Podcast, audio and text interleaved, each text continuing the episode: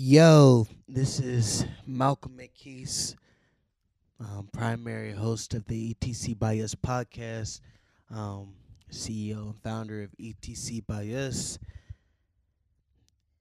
First of all, thank you for subscribing, checking out, this episode was a great conversation that I had with Caesar, who's out living in L.A. right now. I just graduated from university over in New York. Lives out in L.A. now. He was in town over Thanksgiving. He came in. He tore down Native Tongues. An incredible night. A night that I'll never forget for our 2-year anniversary. So first and foremost, shout out to Bro for doing that. The full audio for that is available on the Native Tongues Ohio podcast page on Anchor. By the way, we're working to get that out on Spotify and Apple Podcasts, Google Podcasts, et cetera, et cetera. But you can go listen to the entire show right now on Anchor, Native Tongues Ohio, like I said. But, yeah, thank you for the conversation, C's. If you are listening to this, we talked about everything under the sun. Got into some great conversation about Columbus, about culture, politics, religion. I think we talked a little bit about Kanye. Jesus is King had just came out. Just great conversation. So you guys are in for a treat. We talked for just under 2 hours, and it was 2 hours full of like great conversation. Very unstructured, just organic and natural. Before that, I wanted to tell you guys a little bit about what ETC was. So check out this quick bumper, and then we're going to get into the conversation with Caesar. Talk to y'all soon. We created a new lane and called it infrastructure. This is ETC By Us. On one hand, you have the archive, a subscription-based curated database and network which contains detailed information on creatives and their happenings on an exclusively local level. You have the creative consulting brokerage, a service-driven division which provides holistic end-to-end creative consulting solutions for creative individuals and groups. And then future forward, we have ETC By Us, our nonprofit division. This awards deserving creatives funding, resources, and assistance to achieve their goals. And here's what it means to be part of the infrastructure. For the creatives, a centralized location that serves as a digital encyclopedia, archiving your content and history. A reliable distribution system that connects you with the consumers who want to know what's going on in the creative community.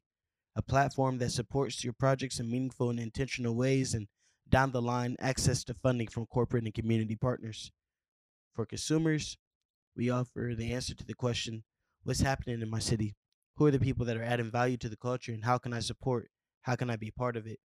Access to special deals and exclusives and content and merchandise, and ease of consumption as we deliver archive-related content directly to you. And to the culture, we offer infrastructure, an organized system that makes navigating the creative scene easier than it's ever been, because telling our story and documenting the narrative of Columbus's important work. So tap into local with ETC. Visit us on Instagram at etc.by.us. Follow us on Twitter at the ETC By Us. And you can find more info online at etcbyus.com. Y'all really had a festival.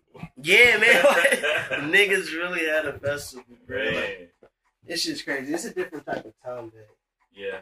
We're on here in Columbus, man. You see what I'm saying? Mm-hmm. Like, I'm excited about like the shit that we're doing, like, and it's just happening. Like, y'all are just doing it, like, literally just doing it. Yeah, it's wild. Cause like, all right, before you got here, I always ask me you should do whatever. But before you got here, I was listening to Hamilton, the soundtrack. Have you seen Hamilton, bruh? I can't stop listening to it. Like, you rave about it. Yeah, like I can't stop. Like, you every really time I listen to it, it's a new song or new like concept that it feels so relatable to, whether it's me personally or the time that's going on right now in life, or like all that type of shit. Like, there's a song earlier. It was The Room Where It Happens. You know, it's like, bro, I'm trying to build something that outlives me. He was talking about the Great Compromise that moved the capital from New York down to Washington, D.C. Sure. And it established, like, Wall Street up in New York. And, like, he was saying, like, in the middle of that compromise, it's like, bro, how could you move the capital down there? It's like, bro, it doesn't matter where the capital, in quotes, is. like, where's the actual capital at? Mm. It's like, that's in New York or whatever. You see what I'm saying? It's like, bro, you have to learn how to compromise and shit. That's it's like, I'm trying to build an economy that will keep the whole country lifted because, you know, the South, they didn't want to, like, pay money because they had, like, slavery. So their economy was, like, booming. And in New York, they had, like, debt and shit. Well, up in the North, they had debt.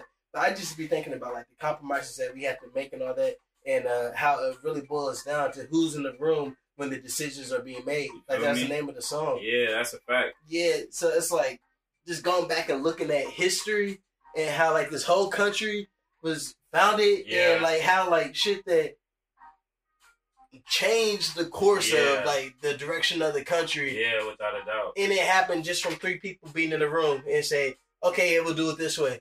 And it's like, bruh, if the whole country can be shifted based off of that, then it's like, think about where we are right now. It's like, who says that the decisions that we make right now can't also have that same type of impact and stuff, you know? Absolutely. I don't know, bro. I'm so inspired by it. Like, I definitely would love to see it, and heard, of course, great things about it, as, you know, all the reviews for it are so dope. I just never had the chance to, so maybe I'll keep my eyes out for the opportunity to catch the show. Like, I believe it. I was so fortunate.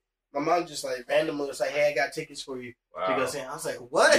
When did you see it? In February of this year. I had, let me give you the Wi-Fi. I had a, my wisdom teeth needed to be taken out. They had been impacted. And so I was, like, on pain medicine. But what was so crazy. You pulled up on pain medicine off the earth. I remember I took, like, 3 shots of Henny while I was there. You was floating, like, boy. That's why you liked it. Nah. Because, like, I can't stop listening to it now. Bro, it's November. You feel me? I listen to it at least once a week and probably, like, 6 or 7 times a week. That's actually remarkable. Yeah. Like, bro, it's so bad. It's not out yet. I hope that they turn it into a movie, really. I go to YouTube and, like, I watch, like, they have, like, animations and, like, illustrations where, like, you really love it like that. Yeah. But, like, what was really dope about it is that Lin-Manuel Miranda, who's the one that wrote it and created it. Well, it's like hip-hop throughout the whole show. Yeah. Like, it's a hip-hop show. But he recasted historical figures as, like, people of color. So, like, George Washington is a bald black guy. You see what I'm saying? And Alexander Hamilton is, like, he's Latino. What's powerful about that to you? It's like, all right.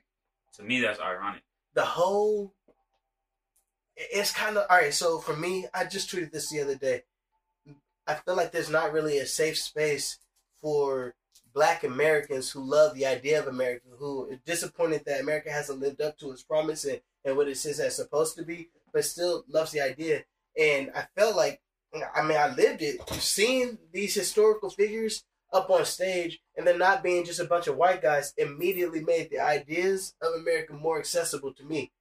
You see what I'm saying? Like, like hearing these great ideas coming from Alexander Hamilton, but he looks like me. Mm-hmm. You see what I'm saying? It's like, all right, it's not so much about who was saying it, because the founding fathers were flawed, but that doesn't mean that the principles and the foundation that they led isn't something that I can also adopt and that I can also, like, have a part in. You see what I mean? What are the principles that you enjoy so much? Like, I mean, so much. Because now we about to get right into it. Shit, we can. You know what I'm saying? I mean, the idea of freedom in and of itself, you know what I mean? It's ironic that the person that wrote the Declaration of Independence was a slave owner. Of course. You feel me? And, like, in the play, they call out the hypocrisy of that. You see what I mean? Yeah. But even beyond that, the actual Declaration itself, the fact that as people, we have inalienable rights. Right. Yes. That just because we're humans, we are owed freedom. You see what I'm saying? Like, that's for everybody. Even if they were hypocrites when they wrote it, the words that they wrote were still facts. You see what I mean? Mm-hmm. So, I don't know. It was just... I could talk all day about it. That's really interesting, bro. I might hop on YouTube, too, and maybe just, like, watch a couple of clips. Yeah, man. And, I mean, I could... If you're, like, genuinely interested... I try not to force it on nobody, because, you know, man, I don't know. I'm a history buff. Like, I love history, like, well, history and shit. And I love, like, new ways of understanding history and shit, too. So, I'd be watching Drunk History. Do you listen to Revisionist History? We listen to Revisionist History. Okay, bless. Yeah, like, I really be trying to get into the weeds with it. But if you're, like, legitimately interested, I can shoot you some of, like, my favorite songs and stuff from it. Mm-hmm. Like, there's one song then this is the one that is probably the most relevant. If Tidal, I'm so salty at Tidal for not doing what Apple Music and Spotify have done and telling you what your most listens to are. Yeah, they're goofy for that. I don't know why they're not doing that. Yeah, I don't know either. It bothers me. And I'm a big Tidal advocate or whatever. Yeah. But Nonstop is the finale song from the first act of Hamilton, where he's talking about how, all right, now that the war is over, it's like now we have to fucking build this whole country and shit. Yeah. And he's talking about basically him writing the Federalist Papers, and inside of it, you know what the Federalist Papers are? Yeah, so inside of it, it's like, bro, like, why are you writing like you're running out of time? You know what I'm saying? Like, why are you throwing everything at the shit? He was like, because, you know, we fought for freedom, we fought for this country, and now, like, we got to make sure that that fight was worth it. Yeah. We're free, and now what? Yeah. And that's kind of how I feel just in building this shit here in Columbus. It's like, all right, I gathered attention, like people listen. Mm-hmm. It's like, all right, now what? Now what do we do with that? What's the point? Yeah, what's the point? Exactly. So. Respect. Yeah. I digress. Like I said, I could talk about that shit all day. I don't even know how I started talking about Hamilton. Just now. Yeah, who knows these days, man? Yeah. What have you been up to? I'm still on the high from. Yeah, I was just about to say let's decompress, let's exhale. I want to hear like how you feel. Cause I want to hear how you feel, brother. Because I'm your first Native Tongues you were performing at. Yes, sir. Yes, sir. How did you enjoy it being in that space? It was love, bro. I think when I came, sometime during the summer, I was able to sneak in and just watch one. Just so you've been to one before? Yep. Sit back and watch one and kick it.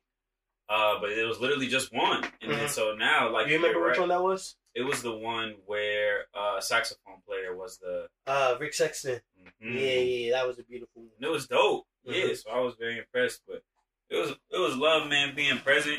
I think my favorite part about it was being appreciated by an audience who came specifically to listen to good quality.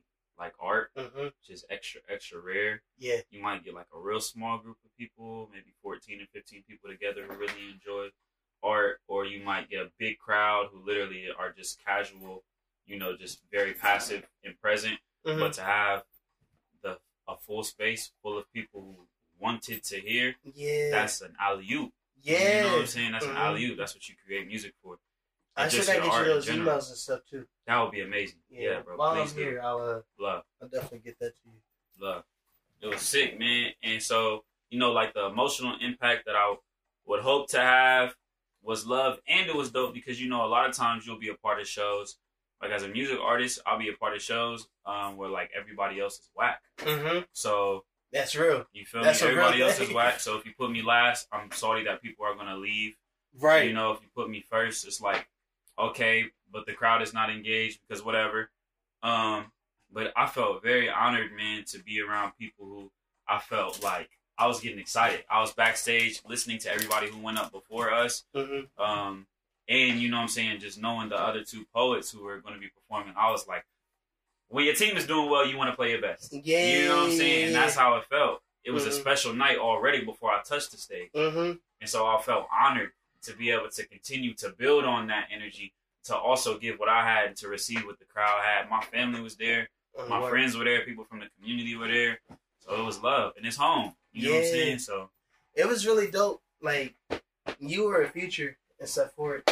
And so you didn't go on until, like, 90 minutes into the show. Everybody that was on before you, nobody was booked. You see what I'm saying? Like, those are just people that just came from the community and they wanted to, like, get up on the mic and share. And, like, that's the stuff that really makes me, like, overjoyed. You know what I mean? Like, how have we been able to create this type of a space where, like, the dopest and the rawest talent comes and chooses to share their shit and get nothing from us? Or, like, they're paying us to come up and perform on that stage. OG. Like, I don't know, man. That shit, it's humbling. It's super fucking humbling. Yeah. I'm just grateful that, like, God's chosen me to be a vessel to make that happen. Right, you know bro. What I mean? It's so special, bro. Like, you have no idea how you can impact the individual. Like, yeah. And imagine all the people who you haven't heard from. Yeah. You know what I'm saying? Who really have come and had amazing experiences. Like, a lot of people who pulled up, you know, for me or was there was saying, like, I never knew this was popping. Yeah. You know, I'm coming back next month. So that's dope. That's love right there. Absolutely, it is. But it's a worthy space, bro. Mm-hmm. To warrant that. Of course you would want to come back.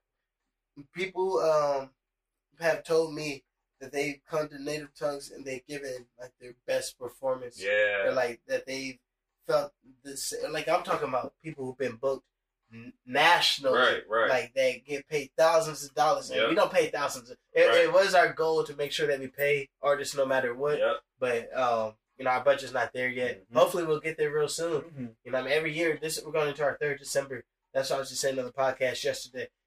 First of all. That's humbling in and of itself because everybody doesn't get to 3 December. Sure. You know? But we're going into our 3rd December, and every year we make the conscious decision to pay the artists more. Mm. So, like, the features that we were paying, like, for the first show, like, it's more than it was, like, the year before. Yeah, bro. You see what I'm saying? That's love. Yeah. That's love. That's all you can hope for. Right. My whole, like, thing right now is just trying to add value to the lives. Well, not even the lives, because life's already valuable. But maybe added value isn't even the right word. I'm trying to show through my actions that I see value in the creatives and in the art that they like, make and stuff, you know? Yeah. Whether that means, like, monetary value, maybe it means just like, you know, you have 15-20 minutes of uninterrupted performance and, you know, the floor is yours, the stage and attention, that's the value. Maybe it means like, you know, giving you a space so you can sell your merchandise. Absolutely. You know? Absolutely. The Chipmunk Chronicles piece that was up there, did you go in? Yeah, bro, like, their shit's dope. And I love they got their Hope Dealer series. It's like, I saw somebody in that hoodie. It was nuts. Yeah, that shit's hard. I gotta have it. And they have their whole joint set up over in the side, right? Mm-hmm. Yeah, and we just started that. Okay. Yeah, just started doing more like merchandise and stuff too. Want to make it a holistic experience. As you should. As you should. Yeah. As long as it's still cohesive, you can expand as much as you want. But I feel like the brand is definitely strong enough. Add elements. It's wild because, like, at its core, it's just an open mic. Yeah, oh, for sure. There's been so many open mics and stuff in the city. There's been so many people that have tried to capture the culture in a bottle, and I don't know, for whatever reason, like, it's faltered, you know what I mean? Or, like, it lasted, it's like you have a time, and then, like, the time passed. And, I mean, maybe that'll be our fate and stuff, too, eventually. Right. But like today, like we're only just getting started, right? And I don't really know what it is exactly that's like so special about it that makes it. I don't know. That makes it different. I feel like y'all prioritize the artists and the people the community who you already have built. Mm-hmm. And I feel like a lot of times in seeking new audience, people neglect the audience that built them, but they don't realize that one of the best secrets to marketing, one of the most beautiful ways to attract new people, is to honor the people who are already close to you. Because I'm not going to come to shop at a place, or I'm not going to buy a brand when they send me an email or when they hit me up. I might pay attention to them, but what makes me want to buy something is when my homie has it, or when my homie went to the function, or when my homie has been rocking with them for a long time and gets free merch or whatever it is, and I see how much another person benefits from having a relationship with this entity. And I say, I want to get involved. So consciously or subconsciously, y'all have been doing that, and it's been genuine. When you walk into space, you take care of home, and everybody in there, from a rewind to the, you know what I'm saying, whatever it is, to the things that are, you know, intrinsic to somebody. You can tell somebody who is a seasoned Native Tongues attendee from somebody who's not. And it's because they know how it goes. They might do the open mic or whatever it is, and it's cool for new people to be in that space while being welcomed and not excluded. You see that there's a culture. There is a culture there. that people want to come and be a part of. But I think a lot of times when something gets around to this point, mm-hmm. the people who organize start thinking, okay, dang, what kind of partnerships can we do? What venue can we go to make it bigger? How can we start? You know, maybe we should bring in an artist from this place that might not really meet our brand. You know what I'm saying? And then they start to kind of try to do a little too much. Yeah. And you know what I'm saying? Stuff That's can helpful, bro. I'm glad that you said that because, like you said, we are in a space like this is our third home. Like we started in the Art of Republic, and we just outgrew the space. It was too small for it. Then we moved to the Pelican Room. Same issue there. And I mean, eventually we'll outgrow CD 102. But even when we first got to CD 102, like my mom, she's been at every Native Tongues, Native Tongues 3. Really? Yeah. Shout out to mom. Only missed one. And then she started bringing her sister mom. Like me and my brother, we had different moms, mm-hmm. and my dad's a wild nigga. But this is what I'm talking about though. Like in Hamilton, is talking about like how being good with the ladies. But anyways, that's neither here nor there. We're not okay. But I heard. My mom and my brother's mom have a great relationship or whatever. So they're always at the table together. Love. You know what I mean? Yeah, it's wild. Like bro, what type of at my dad's funeral and the pastor made a joke. It was like this front row, it was me, my daughter, my mom, my brother, my brother's mom. Wow. One of my dad's girlfriends. Wow. Well, he only had one girlfriend at the time, but like his most recent girlfriend. Right.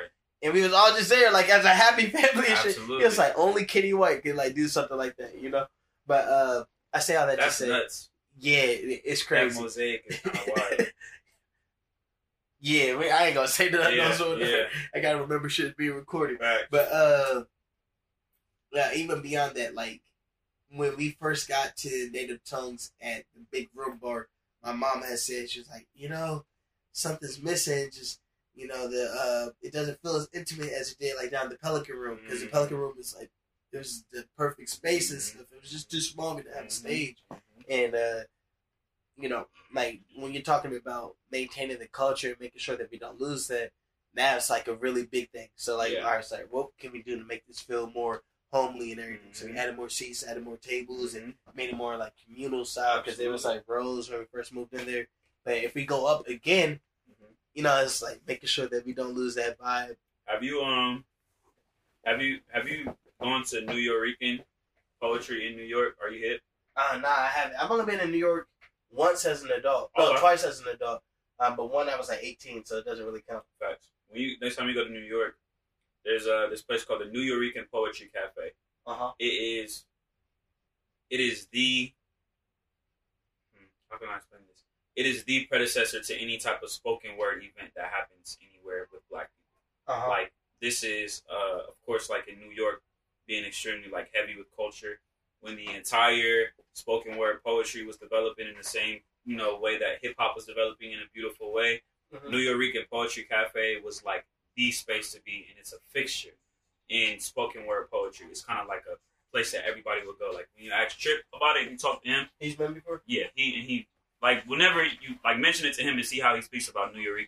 It's like the Rucker for a hooper. You know what I'm saying? You have to go to Rucker Park to hoop. So for a poet, it's like that. All that to say, New Yorkian is a very small poetry cafe, and they've been in the same location for a very, very long time. Mm-hmm. When they have their events, the line goes down the block and around the corner. Mm-hmm. You don't get tickets. Mm-hmm. So it will be an interesting challenge for y'all to decide if that's the demand. It just depends on which option you choose, and none is necessarily better than the other. But of course, you will have the option to say we are not going to increase in size because there's something about this intimacy that is important to the integrity of the show. And so we're willing to have demand that doesn't get met. You feel what I'm saying? It's just all these interesting decisions that you have to come to. When we first started Native Tongues, it was always the plan. The goal was to make it like the Apollo of the Midwest. You see what I'm saying? So I think that it was always a part of the goal to make it like a bigger show. Yeah. But I think that you raised an interesting point. I don't know, like, it's my dream. Like, I want our home to be the Lincoln Theater. Like, that's the goal, to get there. Even if it's not in the main auditorium, like, if it's, like, their ballroom or their banquet hall, That's where I wanted to get to. That's amazing. I mean? It's fitting. Yeah. Yeah. Like, bruh, I run for everywhere that's black. You know what I'm saying? Absolutely. I mean, wherever we go, like, we give an unapologetically black, like, performance and shit.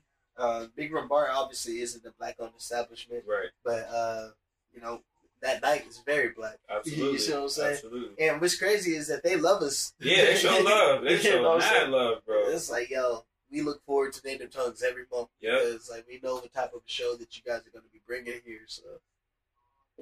Yeah, I don't know, man. 2 years, I'm grateful. I'm humble and grateful. Like, never been able to get to this point. I'm grateful that, like, you see up on this wall, I just randomly, I don't know if it was last year or the year before, just started writing down, like, goals and projects that I was working on. And, like, you see a bunch of this shit is, like, scratched off or whatever. Sure. It's like, when Drake said that my life is a completed checklist, it's like, that's what it really feels like. You know, I said I wanted Native Tongues to be what it is right now, and it's here. You feel me? Respect. I said that we want to order something to change the culture, and now next Friday, 2 years. You know what I mean? Like, that shit's wild. It. There's people have never been to Columbus before, on the West Coast, on the East Coast, down South, in Texas, that know about Columbus because of Orange Soda. I know because they've talked to me about that shit, and like. I don't know. That's just a really, really great feeling. You know? So, I don't know. Enough about me, bro. I ain't just trying to talk about me, but I just feel good. I feel really good. It's very exciting, and it matters for more people than just you. So, you know what I'm saying? The excitement, it makes sense. You know? Yeah. It's revolving around you, but if you do it right, you're really a facilitator. Yeah, a facilitator. Brad, yeah. I had a little moment. Yesterday, I was on Twitter. I was just reminiscing. Because one of my DOs had hit me and said, you know, thank you for creating space over there, blah, blah, blah. And back in 2009, like, I went and I reread some shit that I had read. A lot of people don't know I write poetry, so too. But I wrote this poem called Fitted Cap, or whatever, where it was like right as I was creating that Keys.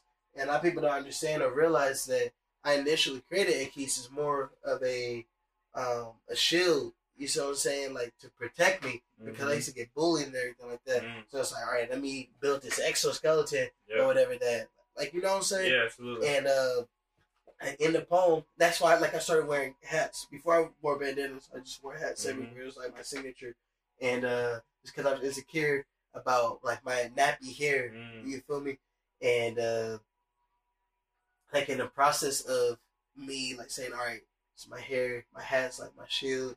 Yada, yada, yada. Akisa, I had Akisa, everything's together.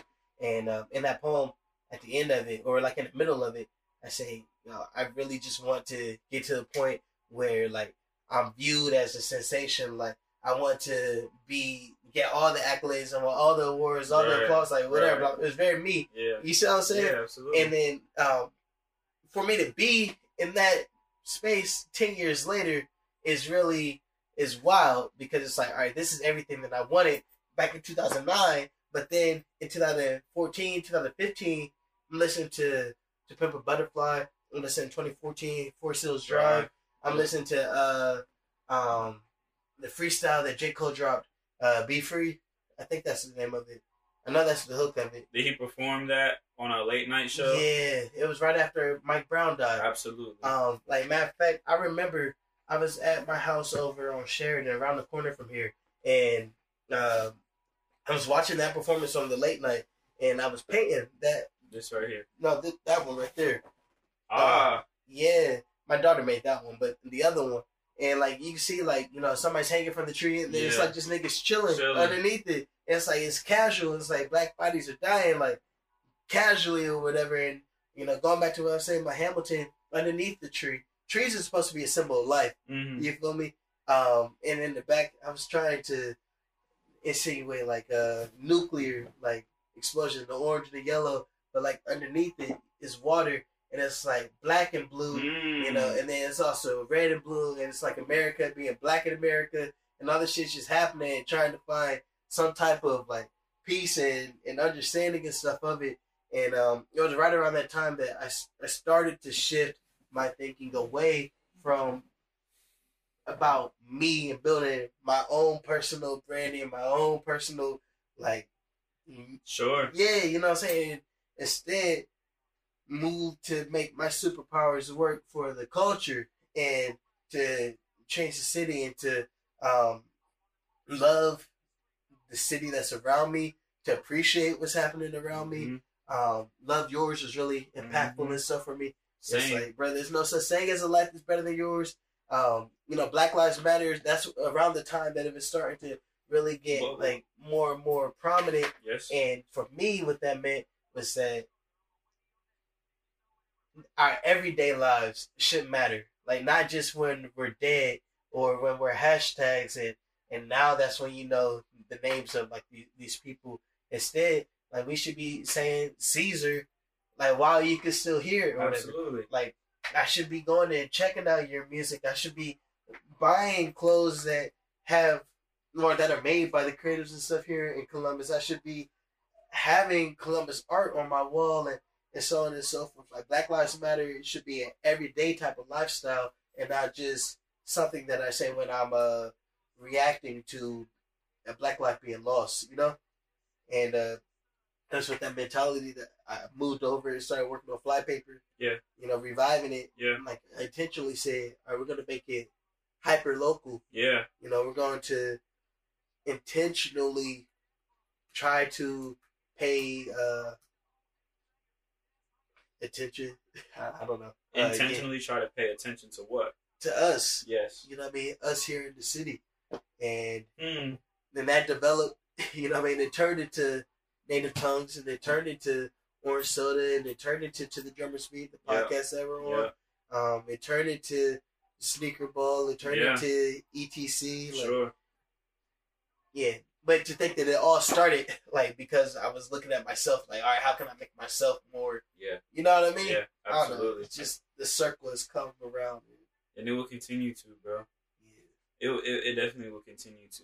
And I feel like the biggest challenge that many people face is realizing that they are not a worthy enough cause. Mm-hmm. When you have, it's really interesting because, you know, like, we're in a space where, like, drive and bravery and creativity and just good palatable ideas are very rare. And that combination, somebody who's willing to go, you know, create an idea that people are interested in engaging with, and somebody who has a drive to continue to grow and do their best, like, that's a very rare quality. So a lot of times when these people start to do these things, they, of course, are celebrated or put in a separate space and seen as different or special or whatever. And you get a lot of attention. And, like, the biggest trick that happens, or I would call it maybe like a side effect, is that we begin to develop, like, we begin to believe that, like, we are the most important thing. Just because you happen to be one of these few people who are able to facilitate experiences that are actually equally important for everybody. Mm-hmm. But all that to say, like, then we create celebrity, then we create idols, then we create whatever. Yeah. But it's self-defeating, because once you do get to flesh out these ideas and you get to a certain point, most people have, like, crises, and they do something, like, really dramatic in their life, or they have, like, essentially a breakdown, because the truth is, the only thing that can truly fuel your creativity and fuel your ambition and make you feel happy and fulfilled while doing it is identifying a goal that you will never ultimately be able to reach. You just get closer to it. That's why I feel like the wisest and the healthiest of pursuits is of, like, principles and is of concepts, because you never will reach truth. If I'm saying, like, or I'll speak personally, like, what I'm doing, you know, explicitly is to serve God, but in a more, you know, like, general sense is to uphold truth, to be an honorable person, and to build community, you know what I'm saying? And to help oppressed people find peace. And so I know very consciously and very logically that there's absolutely no way to complete that cycle. We live in a world that will always create hierarchies, which means that we'll always find some people to oppress, which means that there will always be a cause worth fighting for. But for me, that's fine. That's beautiful. Because I know that as hard as I want to try, which is all I want to do, is try my hardest and be the coolest I can be, do the dopest stuff. I know that no matter how hard I try, I will never get to the point where I have to ask, dang, well, why do I need to do it now? Like, why do I need to do something? And along the way, I'll check off many boxes. I know that the community that I live in, I'll be a leader in, and my children will be able to run around freely. And people's children will be able to come to get a meal if they need it. You know what I'm saying? Like, that's amazing. But that's still just part of pursuing being an honest person, letting the truth, you know what I'm saying, be important, and spreading love without asking for stuff back. Mm-hmm. So all that to say, I feel like it's love because what you just explained is like a very, very, very important victory in a battle, you know what I'm saying, that's part of a larger war, which is not being fooled that into the concept that you as an individual are big enough to contain the passion and the creativity and the drive that's inside you. Mm-hmm. You have to let it flow through you. You feel me? Because you will consume everything and then you'll start to eat away at yourself. Right. You know, there's one of the first verses I ever memorized. I used to hate Kanye West, bro. Not really? hate like it. Mm-hmm. There's not anybody I hate in this world except for Donald Trump. Yeah. And I know I'm not supposed to, but I do. Love. I didn't like him, though. Last time we checked in, I think there was a couple other people who you said that you hated, so I feel like this is a dope development. Really? Like who? Yes, that's good. It doesn't matter. What did I say? It don't matter. It don't matter. Was it local people? Nah, personal stuff. Oh, you know what? It's crazy. It's that squash something that beat. You know what I'm saying? It's like, yeah, there's nobody wins from the family feuds. You feel me? But, sorry, that was just an aside. Yeah, no, you're right. Kanye, I didn't fuck with him. Yeah. Back when he first came out, I felt like he was blasphemous, all that type of stuff. But his music, College Dropout, Never Let Me Down, the J. Ivy verse on that, like, it resonated with me so much. It's one of the first things I ever memorized. It's on my Twitter bio. It's a line from it. It's like, we all here for a reason on a particular path. You don't need a curriculum to know that you're a part of the math. Mm. You know, like a part of it. Yes, sir. And later on in it, he was saying how whenever I open my heart, whenever I open my, what does he say? My heart, my soul, or my mouth, a touch of God rings out. You know, it's like, it's not me. It's like him that's talking through me. Yes. Like, I'm just a vessel. And like, let me realize that I'm just a vessel. It's like I'm gifted to be able to do extraordinary, spectacular things. Like I'm gifted to cape that, like J Doe's is talking about in Cape Town. You know, to be able to talk to the masses or to move people to a certain like place. Right. It's like I want to be responsible in that. Realize that it's not about me. Right. It's about what I'm doing, the cause and shit. And that goes back to what I was saying about America. It's like, I love the idea of America more than I like what she actually is. Respect. But it's like if we're on the pursuit of happiness, if we're on the pursuit of love and liberty, you know what I mean? Then you're always going to be doing the right thing. Like, it's never going to be one, but you're always like, you see what I'm saying? It's absolutely exactly what you was talking about. On my chest, the only tattoo I have for right now, in 2020, I want to get 10 tattoos. Yeah. Why? Because there's a lot of shit that I want to put on my body. Say less. But I got this one when I was 18. It says, live, love, fight by any means necessary. Mm-hmm. And the meaning behind it is to live by any means necessary and love by any means necessary. And in the event that I can't do one or the other, then fight by any means necessary until I can once again. Mm-hmm. And that's kind of just how, like, it's a survival. So one is survival. Living is survival. And then loving is active, that's intentional, it's aggressive, you know what I mean? And then fighting, that's defensive. Mm-hmm. So it's like survive and then be aggressive and then be defensive and shit. You know what I mean? But it's also about what you're choosing to be aggressive about, what you're choosing to defend. Right. You know what I mean? So, yeah, I don't know, bro. I don't even know why I said that, but I mean it. You should. It seems fitting. It seems to have informed a lot of stuff that you've done. So yeah, and that's why, like, I not many things bother me. There's not a lot of shit that you can say about me that'll get under my skin or hurt me or whatever. Yeah. The only things that do bother me or will bother me is if you start talking about like my integrity or you try to characterize any of my actions as me doing something for anything other than what I'm actually doing it for. Right. It's like, I speak intentionally. Yeah. You know, I think I've said that word maybe, I don't know, probably more than any other words. Like, since we sat down, it's because, like, I'm a man of intention, of deliberateness. You feel me? I'll tell you exactly what I want to do and why I'm doing it. And I'm going to be honest about it.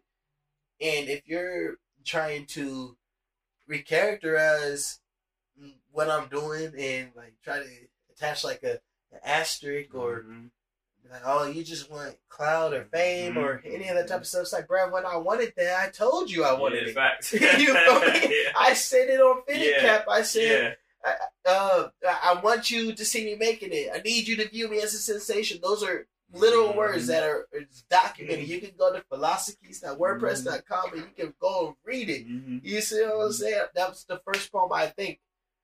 I want to make sure I'm not revising history. I believe that was the first poem that I ever read out loud at like a performance or something.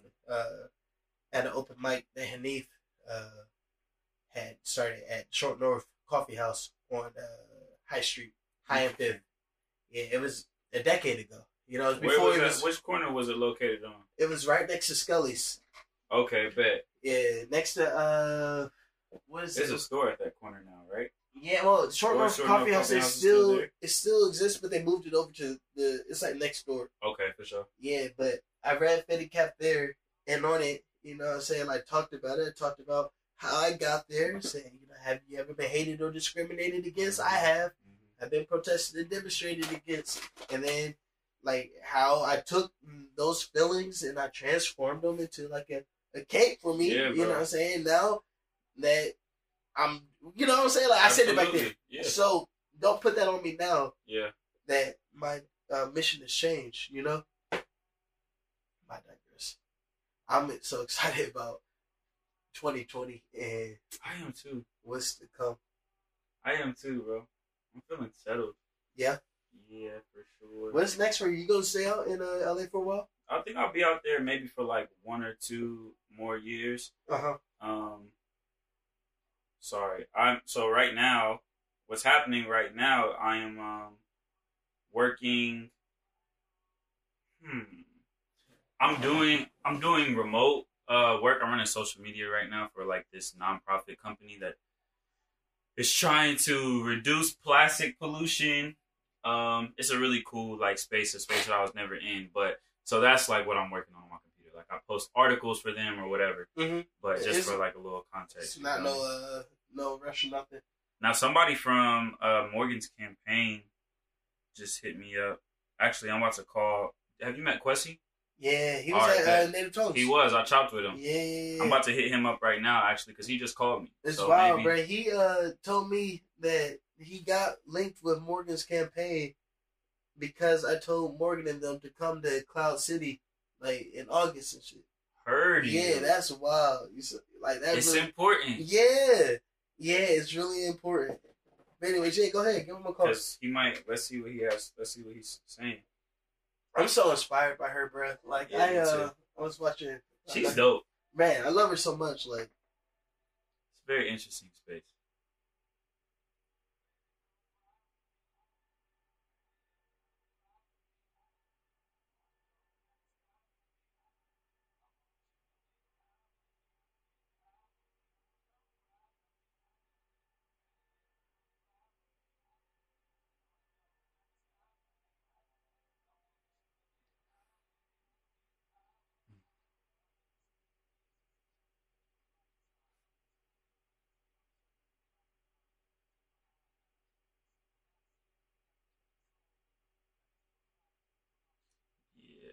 You said they have a happy hour this evening from 6 to 8. Oh, damn, for real? Yeah, at the office, I think.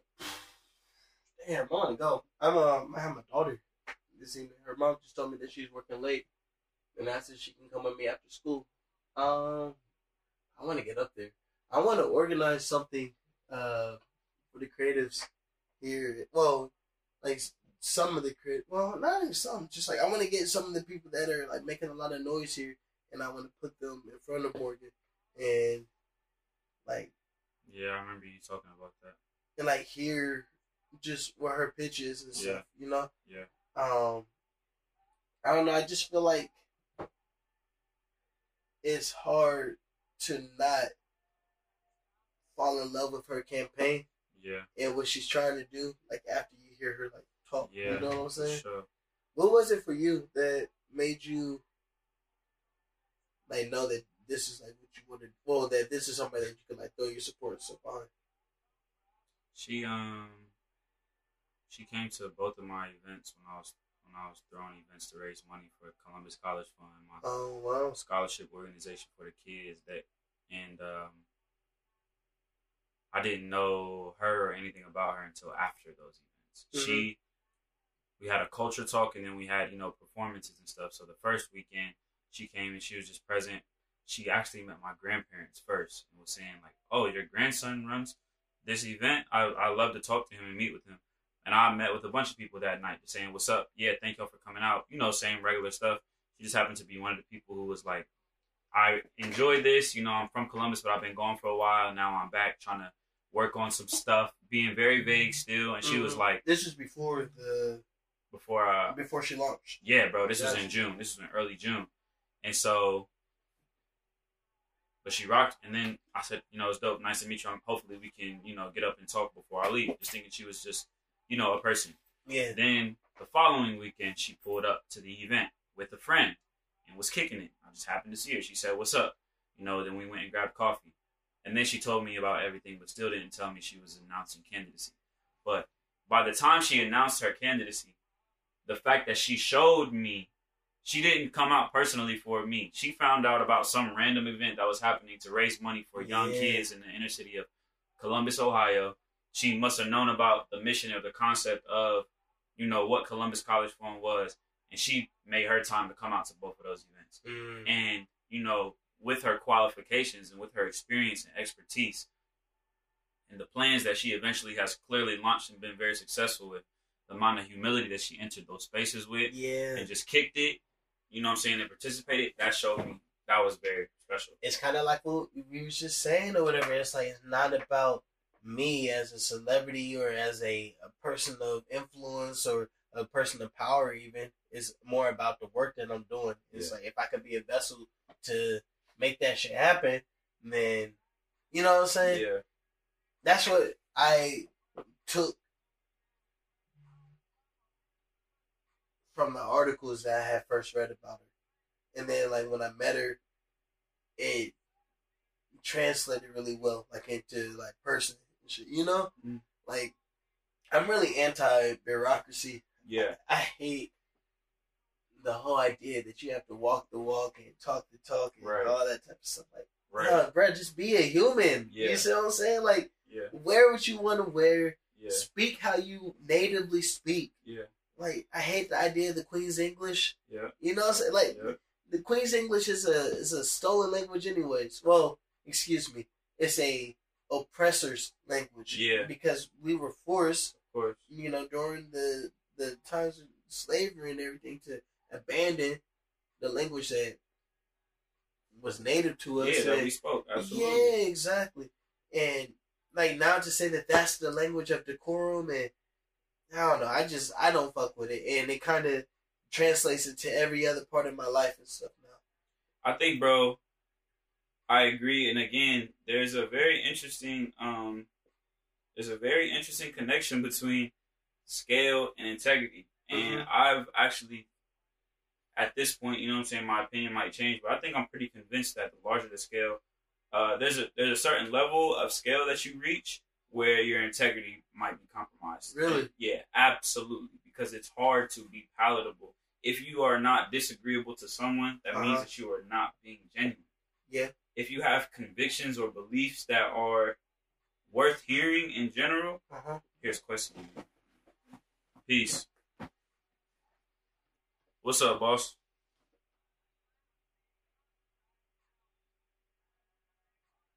Oh, love. Heard you. Well, yeah, I just wanted to hit you back up. I'm actually chilling with Malcolm right now. Akis, yep, and we chilling, just chopping it up, but we've been talking about the campaign and all that, and I definitely wanted to link up with y'all. We wanted to find time to link up, but this evening, I'm going to be, after I meet up with him, I'm going to go to the studio for a little bit, but I think I'll be able to come through and kick it. Even if not for the whole 2 hours, I'll definitely be able to come and spend some time. Yes, we have kid friendly.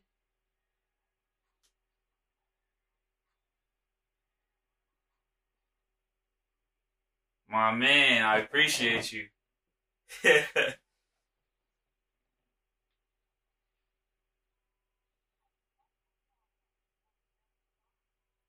Mm-hmm.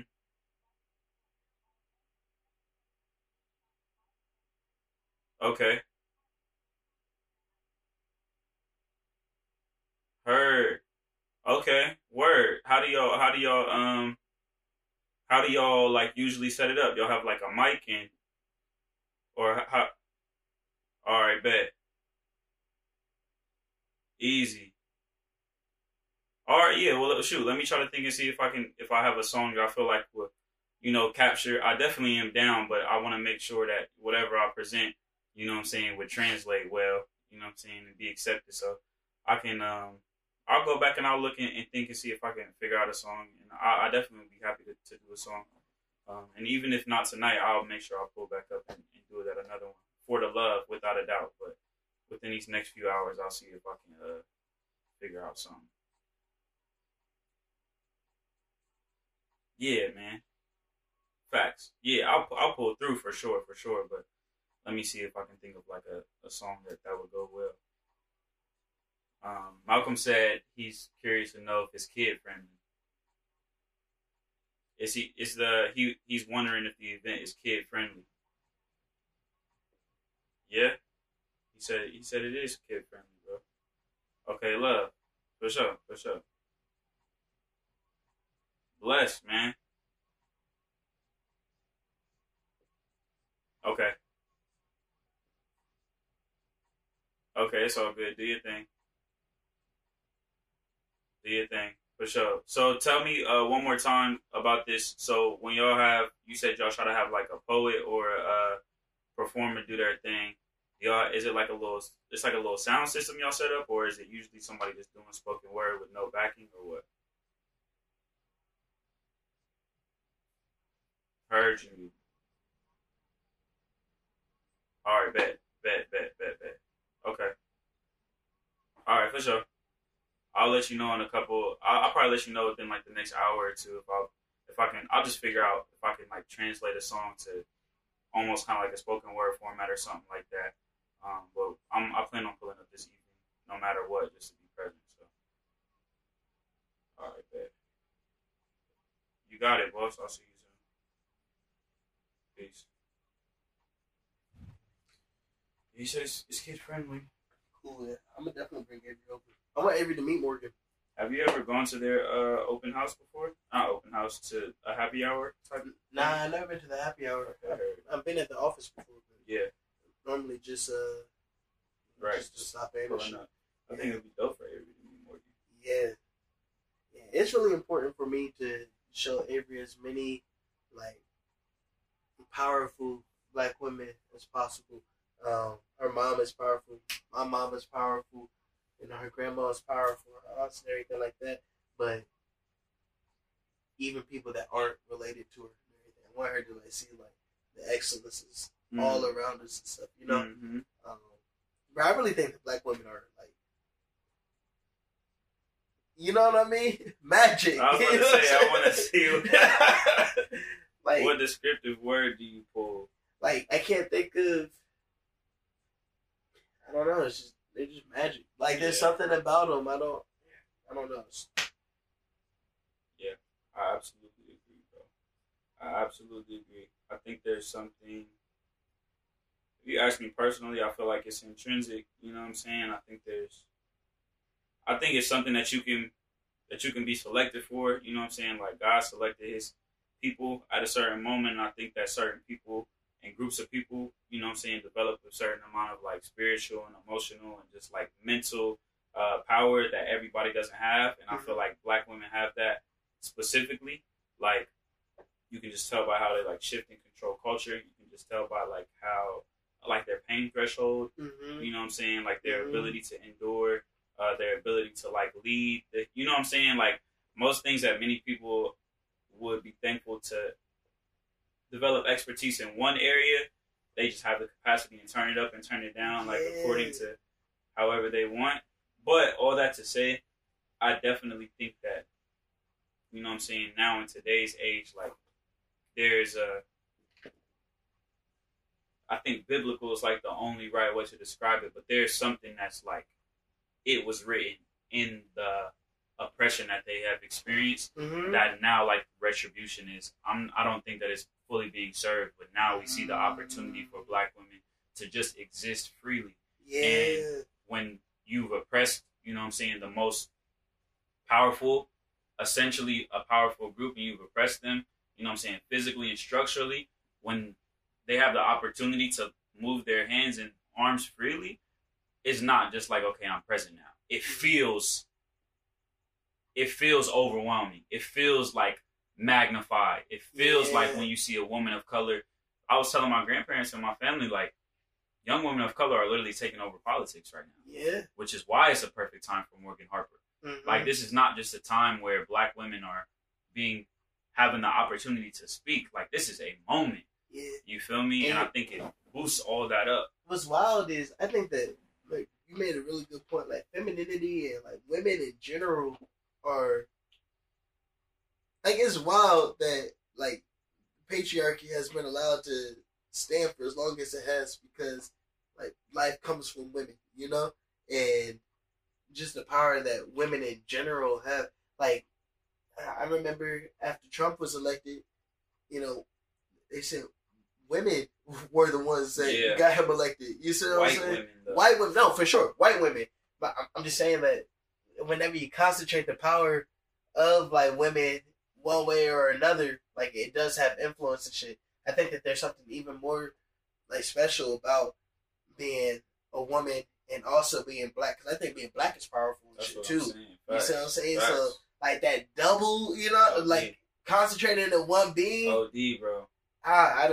I can't speak highly enough. Like, even as I was building ETC, I said, intentionally, I need to have black women, like, helping me to build this. You see what I'm saying? Like, I need them to be in positions of power, positions of guidance and advocacy and not mentorship. That's not the right word. I can't think of what the actual word is. So, advisors. Like, I need black women advisors to ask, like, yo, what should I be doing here? You know? I feel like it's interesting, too, because, like, I realized that a lot of the intention we put behind those things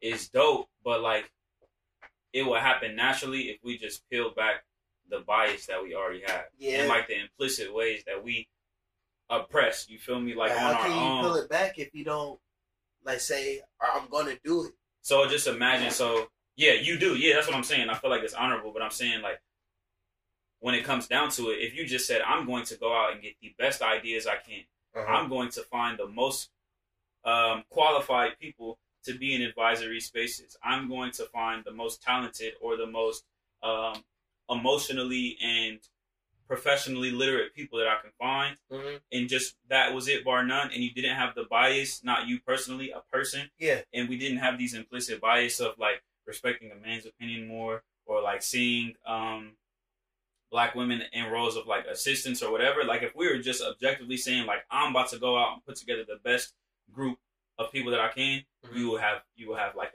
a significant amount of black women present. There's also something, though, to the idea that experience does matter. And access to opportunities to get experience is often, like, if we're talking about, like, history, and we're talking about who gets the chances and who gets the opportunities, it's like, if historically you have a demographic of people that don't get chances, then how can they possibly get the experience for them to qualify when you're looking for facts? So, like, there has to be, like, some type of intentionality to, like, the search. You know, like, you can't just say, all right, let me go find the best, because how do you know the best except for by their fruits? And how do you look at their fruits if they've never been on the farm, because they weren't invited to the farm in the first place? You know? But see, I totally agree. I think we're agreeing for sure.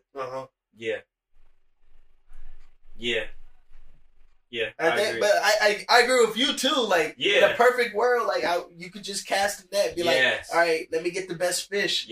But if we don't live in a perfect world, so it's like we have to make accommodations to get the desired result. And absolutely, shit, you know. I think there has to be the concerted effort. And I don't think anybody wants to feel like they're fulfilling a quota. That I guess that's what I'm trying to get to. Mm-hmm. Like, by going and saying I'm about to fill my spaces with black women when I have the opportunity to do it, that's not the wild part is that that's not something that will be done just to fill like a quota. Like, in doing that, you're about to be going and getting the people who are best for the roles anyway. Right. Like, right. I guess that's what I was getting at. Yeah. Like, and it, which makes it even more wild. It makes sense, you know what I'm saying? Because I feel like evil always perverts good. I feel like love and honesty is always calmer, you know what I'm saying, than evil does. So I feel like that's why, you know what I'm saying, we get to see systems like patriarchy really take over. That's why when we think like, dang, how was Europe able to really go and run through Africa, you know what I'm saying, and because all these it's more things. Aggressive. Yeah, you're willing to do things I'm not willing to do. It's selfish, and you have to like oppress people to do it. And if you're a docile, because peace is love. You see what I'm saying? Absolutely. And if you're a loving community, if you're a peaceful community, and somebody comes in and they, you know, they're wearing sheepskin, you know what I'm saying? Yeah. You're a wolf, but you're gonna be accepted in because I'm loving or whatever. Yeah. You know, like, you betrayed my kindness and shit. But that's what evil does, you know what I'm saying? Like, it has no morals, it has no sense of right or wrong, all it has is a sense of me. Yeah. You know? And if I have a sense of we, then you come in and say, immediately you are we. For you sure. Feel me? For so sure. You can take advantage of that. The opportunities are ripe to be taken advantage of. I agree. It's an evil world we live in. It is an evil world, but it's not ours, man. That's facts. It's not ours. It gets very hard for me, especially like as I get older. I feel like I just become more like mature in the things that I feel like are important to me. Mature as in settled, mature as in like sure. It gets very, very hard for me to not like at least express or communicate that literally everything I'm doing is because of what God has assigned me to do. It gets hard to talk in abstraction sometimes. It gets hard to talk in just like the general stuff. And I don't think that people would be like averse to me saying, I do this because of God. But I know that like a lot of times it's more understandable if you can talk about it in worldly terms. But when it comes down to it, yeah, there's a serious piece that I feel in knowing that this world is not mine to save. Yeah. Like it's already been established that evil will, you know what I'm saying, corrode anything that's not connected to the highest power that it can. Let me ask you a question. This is completely unrelated to what we were just talking about, like patriarchy and everything like that. This is just like the spirituality and religion in and of itself. Yeah. So, all right, one, do you believe like in science? Like, are you like, all right. Yeah. So, I'm assuming that like you believe like the Bible is like written and like it's a true infallible word of God and everything, right? I think definitely the Bible is the word of God. I don't think like the text in specific, you know what I'm saying, is the word of God, but I feel like the Spirit of God lives in the word. Yeah. So if somebody is seeking it righteously, you'll get like the correct message. Word. If that makes sense. Yeah. Okay. So I have a genuine question. Sure, something I've been grappling with for like the last 10, 15 years. I remember I used to argue with this guy named Jacob Manser back in 6th, 7th grade. Okay. You know, because he used to, like I used to say, you know, people walked around with dinosaurs and everything like that, and we would argue like to the end of shit. So I'm a logical person, right? Yeah. If you trace, you know, the lineage of Jesus, and everything, the thing that made him the, you know, the Son of God, the Messiah, the Redeemer of sins. Yeah. You know, he's a descendant of David and and Noah and Adam. Sure. Yeah. Everybody's a descendant of Adam and Noah, according to the Bible and shit, right? Right. So, if we're making peace with the fact that like dinosaurs and shit lived millions of years ago, and you know they died or whatever, fossilized, and etc. etc. And that the earth is however long it is. Right. In the Bible, if it says over those 7 days that the earth was created and everything was created during those times, and that it wasn't until Adam and Eve came and they ate the apple and introduced sin into the world. Yeah. And Jesus is the person that redeemed the sin, you know what I mean? Like, completed the cipher, if you will. First sin, the last sin, well, everything's forgiven afterwards and shit, right? Yeah. If sin is what brought death into the world, then how do you explain, like, millions of years of, like, dinosaurs and shit like that? You see what I mean? It's just, it's a problem I can't. You're saying that sin, you're saying the, like, the discrepancy or, like, the challenge and, like, the issue is the fact that you're saying that sin brought death into the world? Yeah.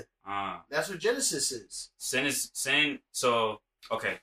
So these are, like, all my thoughts on that. And if you don't have the answer right now, it's cool. Like, you're going to hit me later, but, like, it's a real issue that I don't fucking know how they get to the bottom of, you know? In my mind, like, I understand, too, like, the concept of time in the Bible is very, I think it's off, and I don't think that people, I don't think that we actually understand the true meaning of time. Like, I always wonder, too, because when I went, so I went to a Christian school from K-5, and they used to teach us some stuff that now when I reflect on it, even like me, just in my own personal, you feel me, journey on my faith, I'm like, yeah, y'all were wilding. Like, that's just straight propaganda. Right. A lot of propaganda. They were telling me, like, they would tell us, like, the world has existed for 6,000 years. So, yeah. That was the argument that used to have. You feel me? Yeah. But so, I, you know what I'm saying, just now as I go on my own, it's still way more questions than answers, and I feel like that's just indicative of a man trying to understand God's mind. But I think that, or I'm wondering right now, if these days that we talk about in the 7 days that this earth was created and everything on it, it's more symbolic for eras of time, which would make sense for Adam and Eve being the final thing to be completed. See, I thought about that too, but and, oh my bad, were you? That was just like a quick little thing, but I guess this is the point that I'm trying to make. Adam and Eve. The Bible is a story, and the and religion and the concept of God is separates man from nature. We're a part of it, and we live in communion with it. But like you'll also see in Genesis that we have dominion over it. We're spiritual beings inhabiting physical existence. So with that being said, the concept of sin and what death means for us and why we have that's completely separate from the animal and the natural world. Those things are like breathing.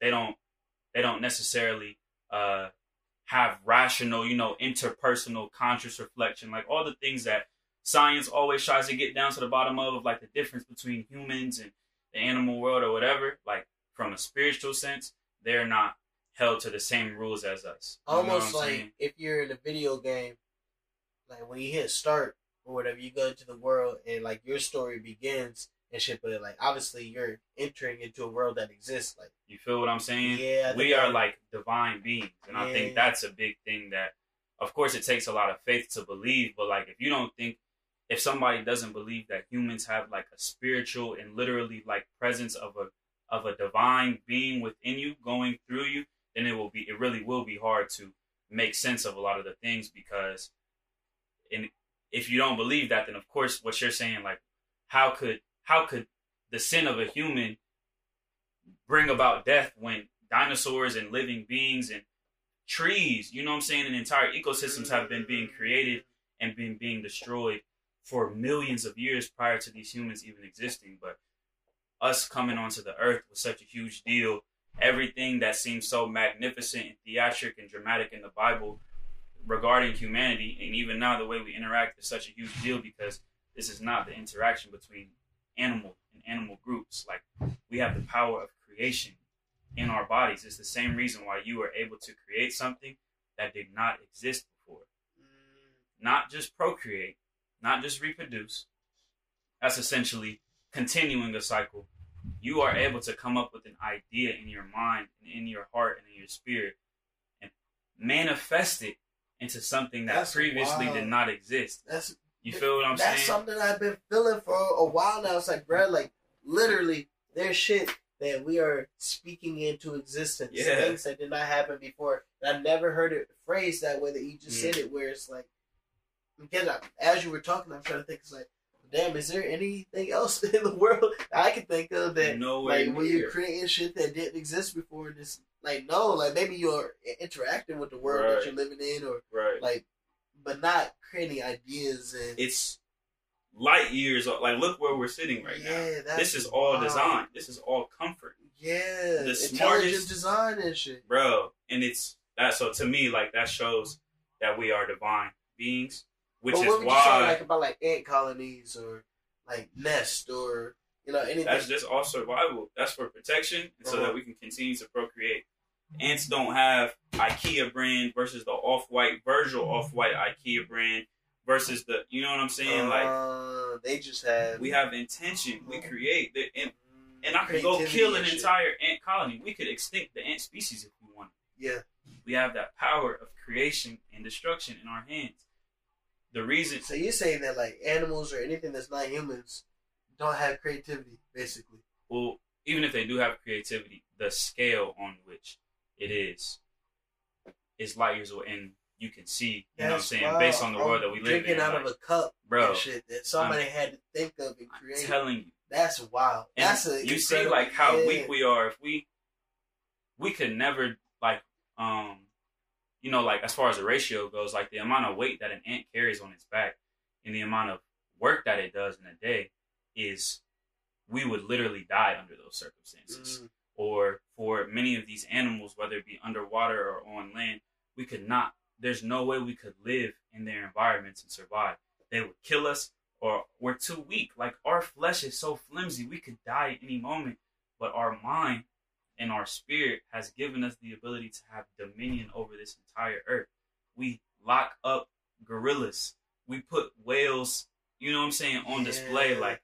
That is what has separated us. And I always wonder, because a lot of times I think a lot of people do talk about how intelligent animals are, dolphins or chimps, people, animals who are that intelligent, then why would they let you feel what I'm saying? Stronger than me. You feel what I'm saying? Way stronger than me. And even I don't know if you've seen Blackfish. No, I haven't. Bro, it's you have to watch it. You will go on a rant about it on Twitter, no lie. Oh man. But it's talk about, these talk about my rant. I promise you will. This will incite a rant, but basically it talks about how, Blackfish, known as killer whales or these orca whales, are really a species, are closely related to dolphins, whatever, but they are the intelligent species. And when they get separated from their families to come into these, captive places, there are instances of you see these whales seeking revenge on the specific people who went and captured them. These whales get depressed. They go off into corners and they're you know what I'm saying? So I definitely think that none of this is to invalidate animals or their value or their intelligence. And I feel a lot of times people try to pervert that and say, everything submits to us. Let's kill it. Let's do whatever we want. Let's whatever. You feel me? But even the most sophisticated, most intelligent animal displays the characteristics of maybe a 3-year-old or 4-year-old. It's an animal. It's an animal at the end of the day. Wow. We're physically related to it. And again, scientifically, you can trace all of us back to still sharing the space. We share the space. Yeah. But again, that's why I think it's very important for people to take spirituality and all that stuff in a very personal journey, because essentially what you're saying is I'm really trying to define my reason for existing and the authority I submit to. But all that being said, our charge is to take care of everything. There's no honor in abusing your kids.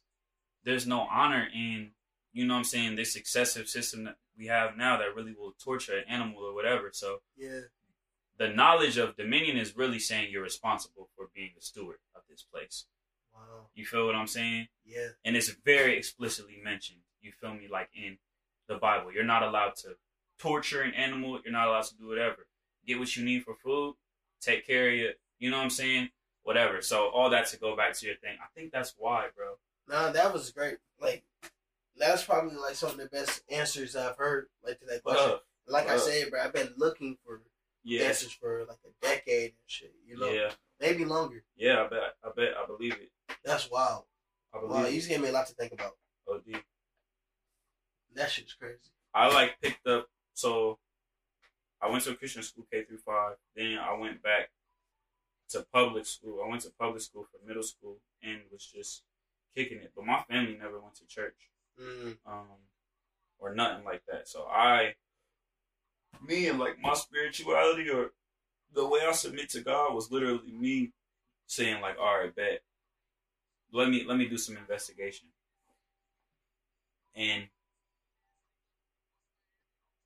I quickly saw how humans perverted something. You know what I'm saying? Really, that's beautiful. The most powerful, of course. Like if it's something that's divine, you can control the masses with it. And in the same way that we say evil perverts love, mm-hmm. it happens like that. Mm-hmm. And I let go of everything too. Like I feel like a lot of people who might call themselves Christian, I would just say you're not Christian. Mm-hmm. You know what I'm saying? I don't call myself Christian no more, bro. Yeah. Like, but why? Because like I don't like the way that Christians walk. Period. So like, this is what I'm saying. Mm-hmm. If you say that you are a Christian, but you're not, but you're walking in a way that will repel somebody, mm-hmm. you're not Christian. Yeah, but you're calling yourself though. But you're just calling yourself. Right. But I'm saying the people. Like, historically, who have called themselves Christian, I don't want to be associated with them. But so that's why I feel you. That makes a lot of sense. Mm-hmm. Yeah, that makes a lot of sense. And I feel like for a minute, I think I was like that. So now I'm playing with this concept of saying, like, do I want to allow Christ's message to be lost mm-hmm. because I don't want to be associated with people who did not accurately manifest it? Or am I willing to literally challenge history and have that awkward conversation every time I come into a space where I say, I'm Christian, y'all not Christian. Mm-hmm. You see, I just want to be, like, I hate titles, one, but, like, beyond that, like, I just want to be known as an advocate of love. Mm. You know what I mean? Because, I mean, ultimately, that's what, you know, biblically, like, Christ, like, said is what's important. It's like, love God first, and then love everybody else around you, and then everything else should fall in place after that. You know what I mean? And it's like, I don't need to call myself a Christian. I don't need to call myself religious. Religion controls people. You feel me? All I need to do is be centered and be rooted in love and make sure that that's like my guiding principle and stuff. And try and figure out the theology and shit as I'm going on. But like nothing else matters beyond that. You feel me? Absolutely. So absolutely. I 100% agree with that. Yeah. That should be though. I feel like that's understanding the whole concept. Yeah. Like, mm-hmm. I'm about to take and do like the actual actions. Like mm-hmm. y'all can have the titles, y'all can do the discussion, but like let this manifest in my life. It's the same way like I don't really call myself an alpha no more. Like that's interesting. Yeah, I don't I mean I am alpha. Right. I mean, I got my bricks right there. Right. You know what I'm saying? I wear letters and stuff because I do enjoy the fraternity of the network of mm-hmm. like being with some of like the dopest people in our culture, in our community, for sure. Really and truly, bruh, there's not a single movement in Columbus, especially not right now, but probably even historically, there's not a single. You take out like the alphas in Black history, and there is like no Black history. Really and truly, if you how you figure? All right, let me like name off some names. We can start at the very top, like Martin Luther King, which is like the obvious one, right? Thurgood Marshall, right up there. Yeah. W.B. Du Bois. Yeah. You know what I mean? But then you go down, you have people like Jesse Owens. You mm-hmm. have people like Gary Morgan. Mm-hmm. You see what I'm saying? Like, literally across the board, the first, like, Black mayors in mm-hmm. the country were Black, like, political leaders, thought leaders, mm-hmm. social leaders, like, they're alphas and shit, right? You think they just happen to be alphas? Well, that's like my whole point. Like here in Columbus, there's not a single movement. Like you can name any, like you can name parties, you can name politics, you can name business associations, mm-hmm. you can name entrepreneurs, anything. There's mm-hmm. if it's not an alpha, that's the spearhead of it. Yeah. Then it's very close and adjacent. You see what I'm saying? Yeah. And I personally would rather just push forward the ideas of alpha. You know. Scholarship, love for all mankind, you know what I'm saying, uplifting the downtrodden parts of humanity, and really just pushing those principles and stuff, rather than being like, oh, my alpha, I said stroll, or, you know, like, that's just celebrity and shit, you know what I mean, and I hate bureaucracy, Facts. You feel me? I hate decorum. I think that's like, I think it would be inaccurate to say that the reason that these people did these things is because they were alphas. Right. It's like I was an alpha before I put the letters on. You see what I'm saying? Right. So, so I'm an alpha even if I don't claim them. I think to promote scholarship and love for all mankind is not something that's exclusive or mainly decided by love for all mankind. Those are my fault, bro. No, you're fine. I didn't say it earlier, so that's not something that's not something that alpha has exclusive dominion over. Yeah, for sure. Or even created the idea of. So, I mean, as far as like social clubs and everything goes, it's the oldest one. You said right, I mean? But you're right in terms of like anybody could have had those thoughts and stuff. You know what I mean? The reason why I joined the frat is because I wanted to be accompanied in concert with like-minded individuals. Yeah, respect. And people would say, "Yo, I'm committed to this cause or whatever." Respect. So by consequence and not as predictions, like, "Oh, I'm enjoying it so that I can be a part of this or whatever." Yeah. And by being under the same umbrella, it's like now I know, allegedly, yeah, that everybody that's underneath this umbrella, yeah, we're all here for the same reason. We have similar goals and everything. These things that we've committed our lives and stuff too. Yeah. You see what I mean? You think you would have been able to? Do you think you would have been able to like find success or fulfillment outside of alpha, or do you think that you needed that in order to be who you are? Nah, to like become the best version of yourself? I became an alpha by happenstance, you know, so they tricked me. So, like, I was an alpha esquire. Now, I don't know if I would be the same person if I was an alpha esquire. Well, of course. Yeah, like when I was in high school, it was a youth development group. Yeah. And like just having those type of mentors like pour into me the way that they did, like I was extremely instrumental in my development into the person that would become a Keys and stuff. You see what I'm saying? Right. But I graduated from high school. I was going to college. I remember I was driving my friend. Well, no, excuse me, my brother's friend. He went to Howard. I was in D.C. and he was, you know, in the back seat or whatever, and like he was just talking or whatever. I found out later that he was the president of Beta Chapter, which like everybody knows, like Beta Chapter and everything like that. He was like, "Yeah, you say you're not gonna be an alpha. You're gonna be an alpha. Like, you know, you're gonna do this. You're gonna do that." And I was like, "Nah, nigga, get the fuck out of here. Facts, like, I'm not, because I hate slavery. You're not gonna tell me what I'm gonna do and shit." I came to Capitol, and when I was at Capitol, I was like, "No, I'm not about to pledge. Like, y'all got me fucked up for why? You know what I mean? Like, I'm gonna just be me and Malcolm and stuff." And they tried to trick. Well, not trick me. Well, it was kind of. Well, they weren't really trying to trick me. It was just.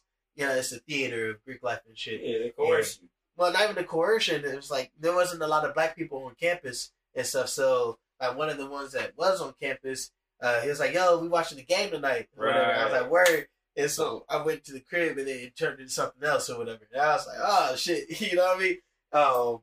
But I mean, even then, like I didn't join that that session, if you will. Yeah. But it wasn't until I realized that everybody that I looked up to. Everybody that I was working with, they were either alphas or had interest in becoming alphas or were influenced by alphas and stuff like that. It's like the one common denominator. It's like, these are the people I'm already around. I'd rather walk in concert with these men than to stubbornly, like, say, I'm going to go do it on my own. And shit. You see what I mean? And they wouldn't work with you if you were not with them. No, they would. Oh. No, they absolutely would. But so many doors have been opened up since crossing to become an alpha. Like, even my whole work at Warholm Wall Street and leading Fly Paper, that happened after I crossed. I graduated in 2014. I crossed it in 2012. And so they wouldn't work with you as closely if you were not an alpha. No, it's not even that. Like, the people that I knew, they would work because I'm a, like, I have a light inside of me. And sure. You see what I mean?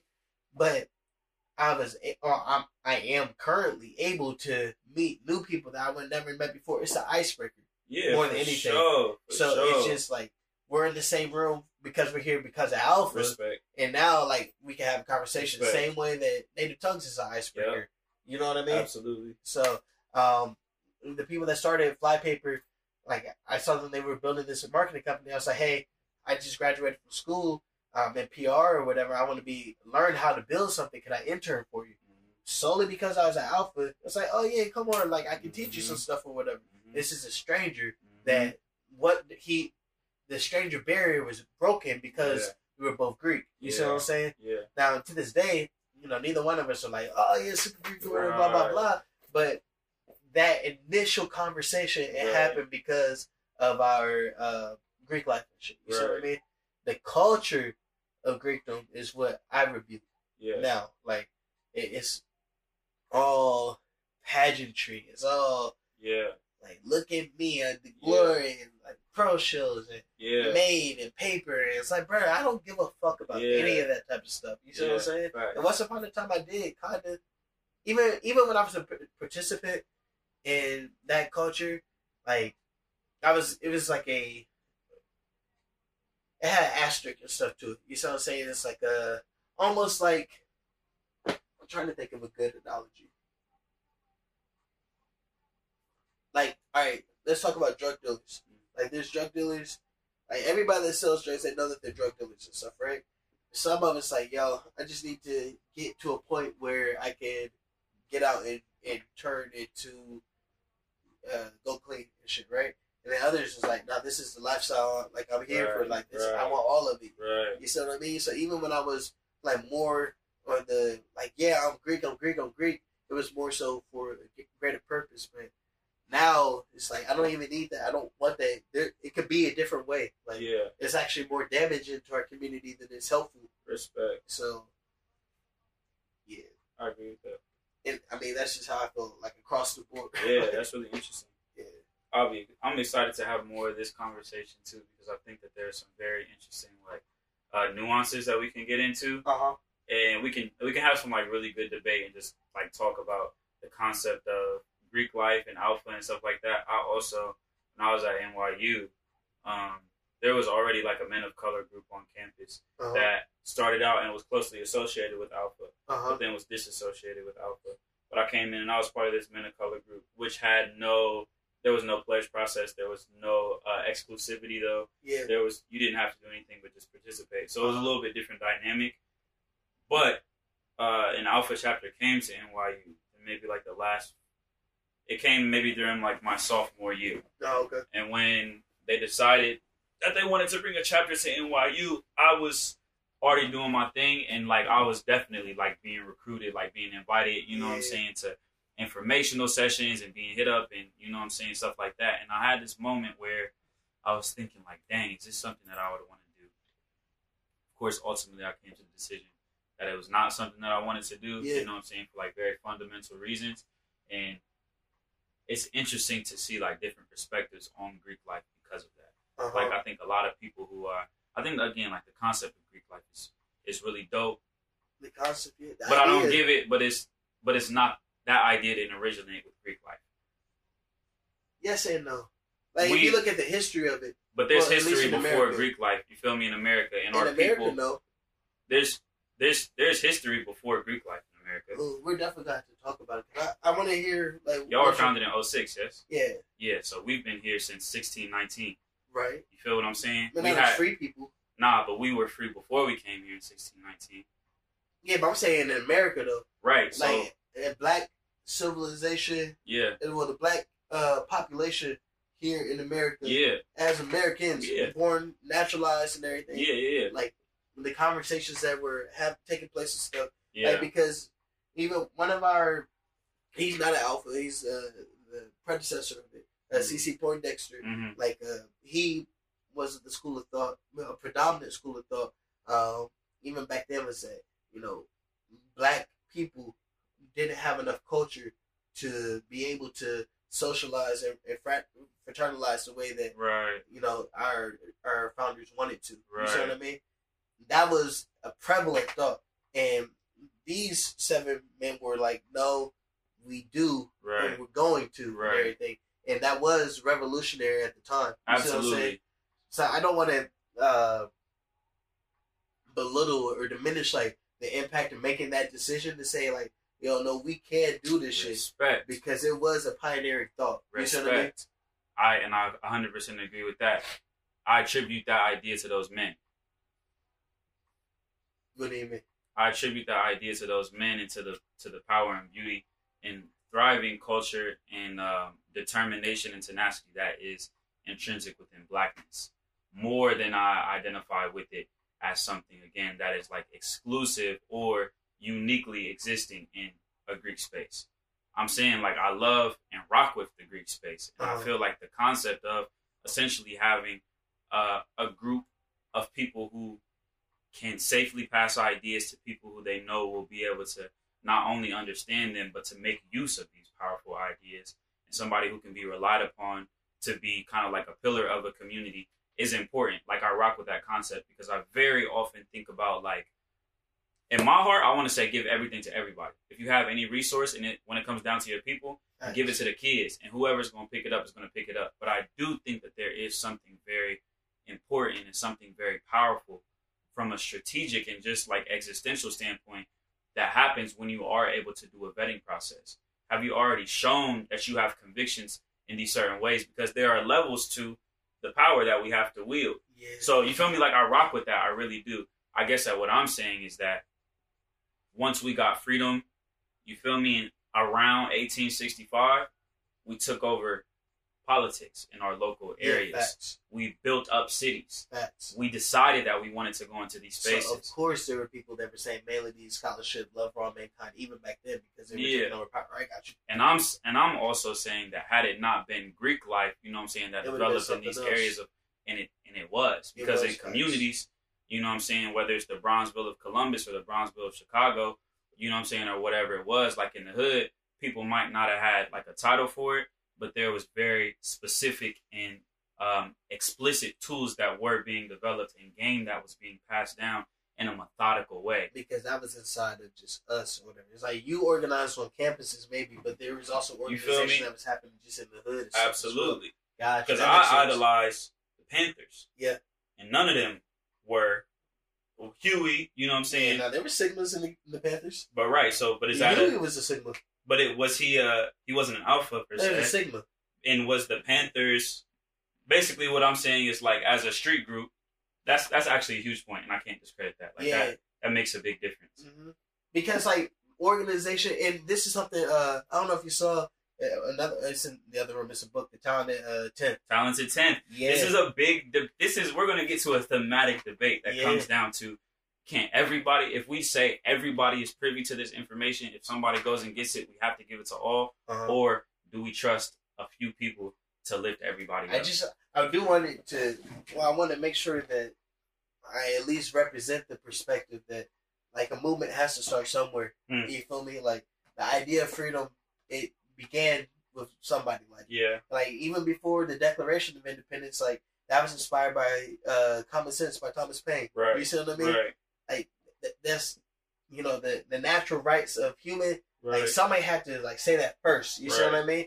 And there was a lot of new ideas that were introduced at the beginning of the 20th century. Yes. You know what I mean? It wasn't just Alpha. Yeah. Alpha was one of, it's a leading one. And also the spread of it out into other is very much like, even like the spread of the gospel. Most, you see what I'm saying? Like, John the Baptist being the first. Yeah. You know what I'm saying? Like, and there is something to be said about, like, saying black people can organize, you feel me? And going into new spaces that had never heard it before. Yeah. Like, bruh, Juneteenth, even, like, the idea of Juneteenth for people that have been free for 2-3 years or whatever, and still be enslaved because nobody told them. Right. You see what I'm saying? Like, it might be inside of you, but... So what I'm wondering is, and this is where my discrepancy and the only real qualm that I have with it is John the Baptist... You know what I'm saying? And the concept of somebody does have to lead it, but John the Baptist would have been equally happy if somebody became the Messiah with him or without him. If somebody was brought to the understanding of Jesus with him or without him. And yeah, for sure. Regardless of how like pure and noble intentions are with specific groups that have brands and that have names and that have identifiable members might begin with, in literally all of history, you see the concept of power corrupting. Yeah. And if the idea of the group doesn't overtake the work that they do, if it doesn't overtake the work that they do, I've always seen it limit the ability of the output of the work that they can do. And that's something that I can't get down with. I agree that there should be no superiority or whatever that...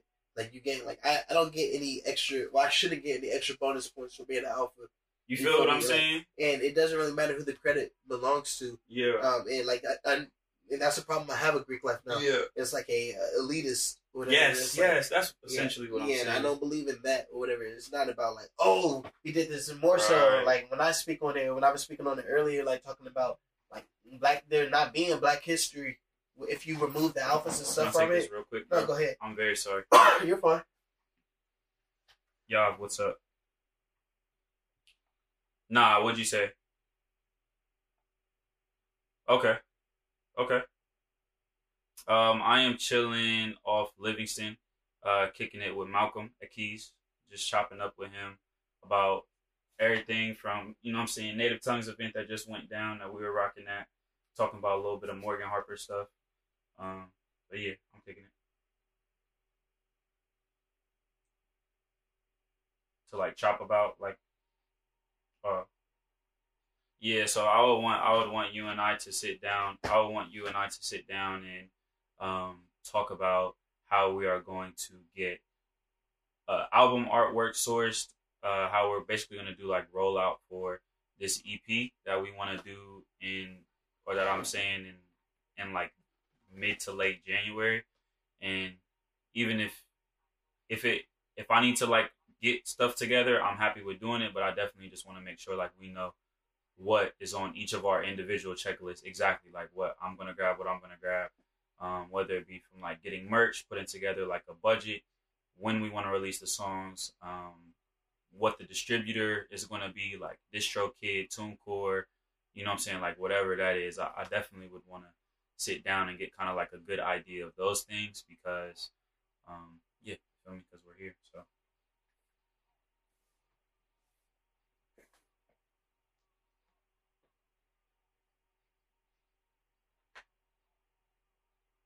Mm-hmm. Yeah. Yeah. Yeah, that's cool. Most definite.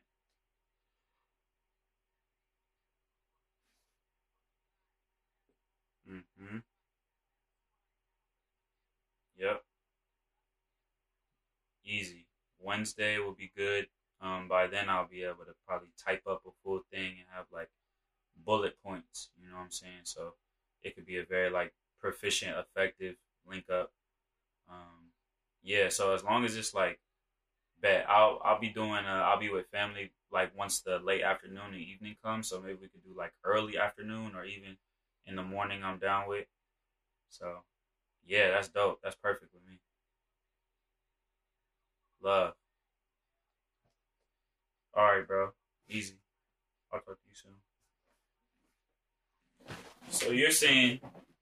Yeah, I was basically just saying it's about recognizing what really happened. Yes. Like, I'm only describing history, not prescribing. Yeah, you see what I'm saying? Yeah. That's major. Yeah, facts. And you have to recognize that. Exactly. Like, if you take the alphas, anybody that's an alpha, let's say... try not to be morbid, you know what I mean? Especially now the times that we live in. Right. Let's say every alpha moved from Columbus right now. A lot of the things that we're proud of, like the social structure of our culture and stuff right now, collapses. Yeah. You know what I mean? Because the people that are holding it up are, you know what I mean? So that's all I'm trying to say. I'm wondering. And so I wonder... It is an important distinguishment to say that I'm describing it and not prescribing it. Right. But we, of course, by describing it and pointing out these things, we're trying to imply something. Or we're at least trying to get to the bottom of why that matters. So, of course, we could say, you know what I'm saying, if you remove, for example, like if you remove the alphas from Columbus, this would happen. Or if you say, if you go back and look at the alphas that have done this, this is just history. This did. And so I'm wondering, what are we getting at with acknowledging those things? I mean, you can draw your own conclusions and stuff after that. You see what I'm saying? Like, the only purpose I would have is saying it's like, alphas have been important. Yeah. You see what I'm saying? And as me being one and stuff now, it's like, I'm adding to the legacy that's already been written. For sure. You see what I'm saying? Sure. Some people would be like, "Oh, that makes us superior," right? Like that. It's like, no, we can say, like, if you take it away from Greek life, you say the same shit about like what we were saying earlier about black women and stuff. It's like black women have been instrumental in so many things over the course of human history. Yeah, you feel me? Like it's that's just facts. So we're just like saying facts. Yeah, facts. But again, like I don't even call myself an alpha outright anymore. Right. And it used to be on my bio, all that type of stuff, whatever. It's like, no, I'm more than that or whatever. Yeah. Now, it's, my granddad, he says often, well, he taught us often that it was like, you know, we're standing on the shoulders of giants. And I don't know if somebody more famous said that before, but he's the one that told it to me. Yeah. You see what I'm saying? Yeah. And, you know, I think that history will reflect back and see like me and what I'm doing and stuff now as being monumental and giant stuff or whatever. But I look at it, it's like, all right, that means I'm just creating a stepping stool for somebody to come after me to stand on my shoulders and take it even further. You know what I mean? Absolutely. So, but with that said, no, it doesn't have to be a Greek that does it. It's mad interesting though. I feel like I'm just very curious. Like everything you're saying is facts. It comes down to, so like in my mind, I'll tell you like the things that I really struggle with. Again, like I actually, first I want to conclude like that portion of the conversation with saying like I fully get what you're saying. That's dope. And I feel like it is, I respect and I rock with the fact that you have to acknowledge the value of that experience. Like even though alpha's not in your bio, it's not because alpha's not important. Exactly. And it, you know what I'm saying? It's just, I don't want that to be the selling point. Facts. Exactly. Now I think just in like a general sense, taking like our personal stuff out of it into just like a philosophical thing, I always wonder like how are we able to, I guess like can you scale quality? Can, if something becomes accessible to a large group of people, is it possible for that thing to still have value? You see, that's what I'm hoping. That's the bet that I'm making with ETC. You know what I mean? Because I'm trying to scale that up, like make it so that like some of the individual contributions of creatives and stuff that they're making to the culture, it gets heard by more than their fishbowl. Right. You see what I'm saying? Right. I mean, but again, that goes back to integrity. You feel me? And intention. It's like, why are you doing this? Taking it back to Hamilton. It's gonna come full circle. At the end of the play, he is endorsing Thomas Jefferson, who's his political rival, over somebody that is more politically aligned with him, who Aaron Burr. Yes. And he tells him, it's like, bruh, at the end of the day, even though I've never agreed with Thomas Jefferson, whatever, I believe that he has beliefs. And Aaron Burr has none. You see what I'm saying? So I'm going to endorse him over this guy. Yeah. And so as things get big, crazy. Yeah, you know what I mean? But if you have the right people that are building the shit and reminding them to stay humble and to stay like glued to their purpose, like I'm an ardent Jay-Z defender, even still, 2019. And you know, a lot of people like turn their back and stuff on them and shit. And for me it's like, bruh, some people are like, oh, he's now a victim of capitalism and all this. It's like, but the way I see it is that he's doing exactly what he's always done his entire career. And if I'm trusting that he's doing it with the right purpose and stuff behind it, then it doesn't really matter me tracking like what I think that he should be doing. You see what I'm saying? Like you have billions of dollars now, where before you had millions and before that you had tens of thousands, hundreds of thousands or whatever. And that means you have the ability to impact more. Right. You see what I'm saying? As long as you have the conviction that that's what you're supposed to be doing with it. You see what I mean? Now, trusting somebody's intentions, like, that's a personal decision that everybody has to make for their own like self or whatever. But I think that just because you have power, it doesn't mean that you have to have lost your morals and your convictions and your integrity and stuff. You see what I mean? Yeah, I think that I see what you mean, but I don't think I agree. What part do you disagree with? I gotta get out of here, so I gotta go get my dog. Let's do it so I can go in too. we can pause. Should I give the statement? Yeah. Before? All right. So I think that to have power at the scale that he has in this world, in this setting, again, with the understanding that this world is not for us for like a lot of very descriptive reasons, not just specifically like spiritual, indicates that you have given up the morals that you need to have. So like to accumulate $1 billion means that you have to either consciously, intentionally or consciously said that agree to the suffering of a lot of people in order to accumulate your $1 billion. You think so? Absolutely. We're going to have to talk about that. Absolutely. For sure. Yeah. $1 billion. I mean, because in order to accumulate $1 billion, especially in the way that a lot of people have, means that you have to understand basic economics and how capitalism works. Yeah. And in order to reach an extreme in capitalism, essentially what I'm saying is I'm trying to get the most return for the least input. So one thing that I did see the other day, it was a video. They were like chastising like Bill Gates and Bezos as well. Yes. And please let me put on the record, I don't think that there should be billionaires ever. Right. But one of the comments of the supporters of the billionaires said,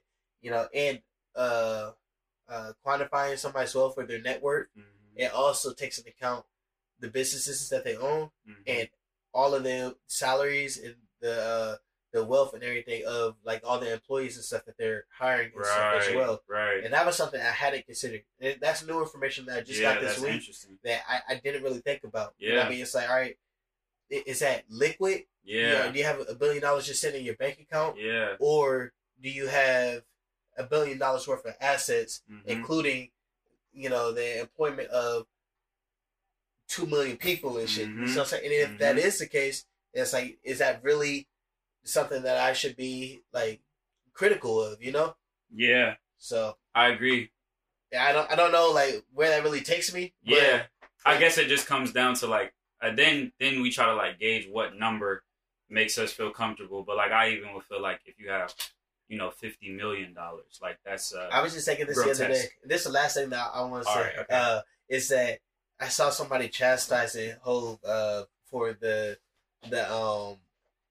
Sean Carter Foundation. Yeah. That he just had or whatever. And they raised $6 million, right? Yeah, $6 million. Somebody was like, oh, that's 0.56% of his net worth or whatever, blah, blah, blah. And I asked a question. It's a real question. It's like, at what percentage would make you feel comfortable with him having given? Yeah. And like, what's the threshold? It's like, oh, okay, he gave 27%. Yeah. Now you're good with it. Yeah. It's like, because 27% still, it's not a lot or whatever. And then if I'm putting it on a relative scale, I'm talking about me, it's like, I haven't given 0.56 of my net worth and everything to it. So it's like, how come you're not pressing me the same way that you're pressing him? What it comes down to is... not you, I'm just saying. Yeah, facts. And the way that I've settled in my mind, and like something that a lot of people have said is it's not about equal contribution, it's about equal sacrifice. And that's the big thing. So to me, I don't care. But why does it matter like what the sacrifice is if... Like, all right, if I could flip what you just said. Yeah. It's like, all right, it's not even about equal sacrifice or equal contribution. It's more about what's being done for the greater good and, like, what can continue to be done, like, into the future and the perpetuity. I think, so, with that being said, I do think that it's about sacrifice because equal sacrifice connects to personal conviction. And if we're just focusing on, like, the impact that's being had, it will excuse... a very rich person because they can say, look at what I have done. Uh-huh. But if that person is only doing it because they have that amount, who's to say that if that person only had a few dollars or was down to their last, that they wouldn't break it with another person? Fair, but what if they're doing it because they feel convicted to just help or whatever, and I want to amass this amount of money to put it to good use so that I could do this type of stuff? That's fine, but that means that, again, I feel like it points to, even though... we're getting closer to the ultimate thing. I think like the most pure and the most beautiful state of spirit is to say, I will do what I can to help my people. Because it's the right thing to do. Agreed. Now, if the strategy to get to doing the most that you can help your people, like I remember Ho said back in 2003 on the Black Album, it was like, I can't help the poor if I'm one of them. So, but you can. I'm just saying that this is his perspective. Right. It's like, so I'm going to get rich so I can help the people. Yeah. And since he said that, nobody can say, anybody that's informed or that like has real information can say that he hasn't, now that he is rich and does have more power, like he hasn't used that to help poor people. Yeah, because he has for sure. Definitely. You know, but if he was getting rich to help poor people, then he wouldn't own a mansion that's the size of four schools. You see what I'm saying? You give your spirit away to excess when you don't keep yourself strict according to what you're truly doing something. So at what point is like I would never, bro, especially understanding where I came from. And again, it's not a discredit to him. It's a system that we're exposed to. Uh-huh. We know where we came from. I would never, ever, ever buy a Lamborghini car or anything that is just clearly excessive, let alone a house, four mansions, all these extra things. Somebody can say this house that we live in, that you're in right now, well, that I'm in, right, is excessive. Absolutely. There's a lot of space out here. Absolutely. You see what I mean? Absolutely. It's like, at what point do you draw the line? What's the line of demarcation? You know what I'm saying? So what I'm saying is that somebody who would say that this house is luxury is, of course, somebody who comes from much less, which makes, is me, yeah, right? Absolutely, absolutely. But there's a difference between, and again, so maybe you know what I'm saying. In your life, you will get up to the point where you do start to buy whatever, because we're creatures of habit. We're right. Not creatures of. So that's why I'm saying, like, I think that it's cool to have luxury, and I feel like it's cool to have comfort. We deserve that in our life, but your state of spirit will determine your actions. And if your state of spirit is truly to use your energy and your resources as much as you can to help your people, you will not allow yourself to get to the space where you literally live in a space that's separated from society, up in a hill that it takes 2 miles to drive away. Your opinion? Yeah. Of course, my opinion. So it's like, what makes your opinion better than his? It can't.